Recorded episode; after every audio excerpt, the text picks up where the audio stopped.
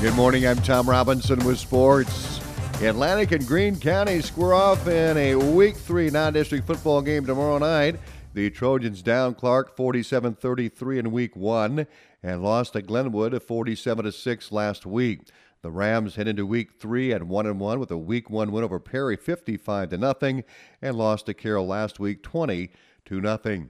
Atlantic head coach Joe Brummer is impressed with Greene County. Brummer points to a couple of weapons on the Rams offense. One is receiver Jack Hanson. The senior has four catches for 228 yards, and quarterback Gabe Ebersol is 26 of 45 for 356 yards. Around 200 some yards in two games. So um, he's definitely a guy that they want to get involved early and often. Um, and, you know, their quarterback is a dual threat kid. So it's definitely something that they have a very explosive offense with a very solid defense. That um, overall, they're just a really tough matchup that is going to be a good football game for it. Ebersol leads the team in rushing yards with 165 on 22 carries. He's athletic. Um, a lot of those runs kind of come on unplanned kind of scrambles that they definitely do have him in the running game that he's done some really good stuff there but he's dangerous when he breaks contain when he moves out of the pocket uh, that he's just an athlete. You know, he makes the most of the opportunities that the defense gives him, um, and he definitely has that speed there. That when he gets to the edge, like it's tough to get him down. So um, it's definitely something that we need to be wary of and account for. That um, he's an athlete back there first and foremost. Um, that this happens to throw the ball at quarterback. Coach Brummer says the Rams' 3 4 defense plays downhill. He says the linebackers play their keys and fly to the football. Speaking of defense, Brummer says the point of emphasis this week is tackling. We've got to be better tacklers. Um, in our first two games, we definitely struggled with, um, you know, doing what we preach in practice of getting that pec to thigh, uh, getting the squeeze there on the legs, like cutting off the engine. Mm-hmm. That we definitely struggled with just diving at ankles. Um, it's something we cannot do this week and something that we've definitely stressed and discussed and made sure that it's a point of emphasis of we got to make sure that we're better tackled. And Coach Brummer says the running game needs to be successful. Oh, we got to be able to establish the run. Um, you know, our play action pass game, our deep threat stuff comes off of us being able to run the ball. Um, so if it's Dante, Tyson, Gavin, uh, Colin Rudy, whoever's back there at running back, we got to make sure that we're establishing the run we're getting good gains and we're being effective uh, when we do call a run play. The Trojans enter the game with 676 yards of offense, 391 rushing, and 285 yards passing. Gavin McLaren leads the team in rushing with 14 carries and 166 yards. Dante Hetherington has 17 carries for 113 and Colton Rasmussen leads the receiving corps with seven catches for 101 yards and four touchdowns. We'll have the broadcast on 95.7 FM and audio streamed on westerniowatoday.com. The Cam football team is off to an impressive season start heading into week three. The Cougars outscored their first two opponents by a combined score of 124 to 24. The Cougars have a combined 414 yards rushing and 241 yards passing through the season's first two games. Quarterback Chase Speaker is 11 19 passing for all 241, along with 137 yards rushing. And Jack Fullman leads the team with five catches for 143 yards. Head football coach Barry Bauer says the players have stayed focused with the mindset of one game at a time and one week at a time. Saying that 1 and 0 mindset every single week and trying to get better every single day, you know, in the preparation that we have. Uh, I think our kids have really bought into you know what we try to do schematically, but also from the standpoint of you know locking in and and uh, being where our feet are at that moment in time and and uh, that's been really the the focus that we have. I mean, it's it's about the team. It's not about any you know individual accolades or anything else like that. It's it's all about the team aspect and and uh, you know we we want to stay above that line. You know, and Urban Meyer had a a book, and we've been kind of promoting this all through our school district this year, as far as staying above that line, being positive, you know, and and uh, washing out all that negativity. So, you know, we want to be on that approach. We want to stay above that and and uh, continue on, you know, with what we're doing, and and uh, let the chips fall where they may fall. Cam's next opponent is East Mills. The Wolverines are 1 and 1 on the season with a 54 36 win over West Harrison and a 70 32 loss to Sidney last week.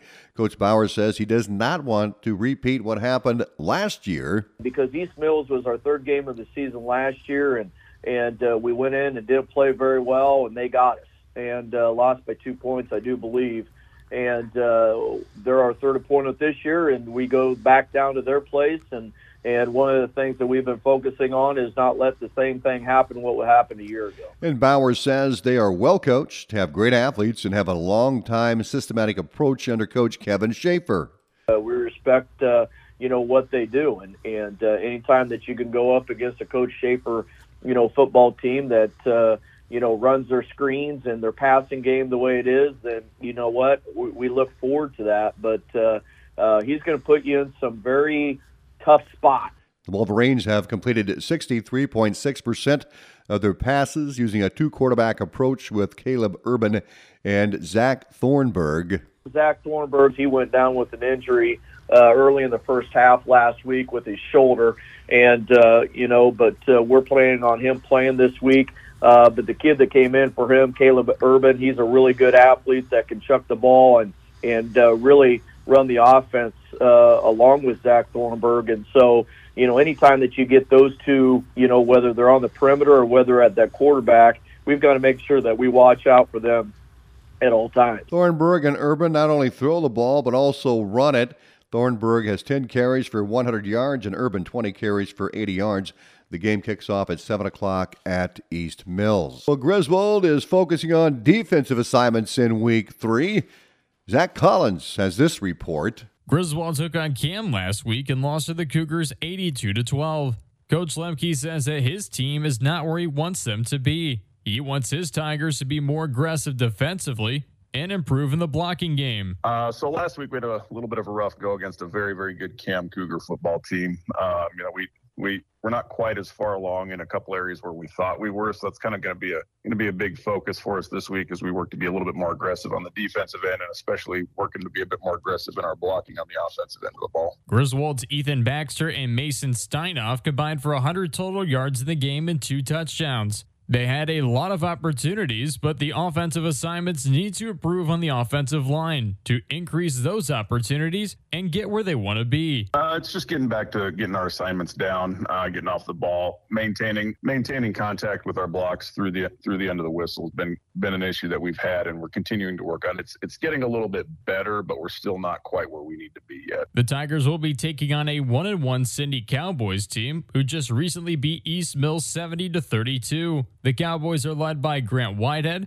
as the quarterback passed for 286 yards and threw for four touchdowns, while also rushing for 131 yards and one touchdown. Sidney also has a very good running back in Michael Hensley, who rushed for 185 yards and three touchdowns. Griswold is looking to hold their defensive assignments on an explosive Sidney team. It, it just goes back to those assignments on defense. Uh, know they're they're explosive. They're going to get their points. So uh, just making sure that when when we do blow an assignment, we shake it off. We come back around next time and we get we get ready to go. And then uh, offensively, that we're able to respond. Griswold is not off to the start that they were looking for initially, but Coach Lemke has seen vast improvements in his team over the last two weeks. They're improving in blocking and getting more aggressive on the front lines. Griswold may not show that they are making progress statistically, but they are making strides in their overall improvement. So we are seeing some good things. You know, some, some our, our, running backs are definitely running hard. Sometimes I know it doesn't feel like it, but we are getting we are getting better at our blocking assignments. We just need to carry those through a little bit better. Uh, defensive wise, you know, I think we're very aggressive up front, especially in our defensive lines. Um,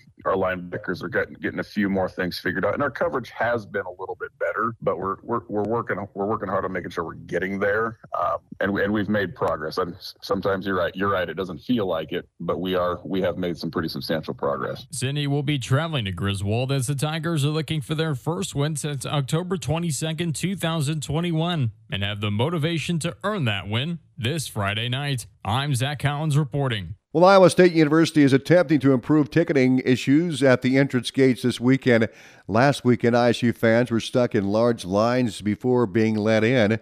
Ryan McGuire, Senior Associate Athletics Director at ISU, says he hopes removing the arms from the turnstile scanner will help fans enter faster. He also adds there will be more workers on site at the gate to help deal with any potential issues.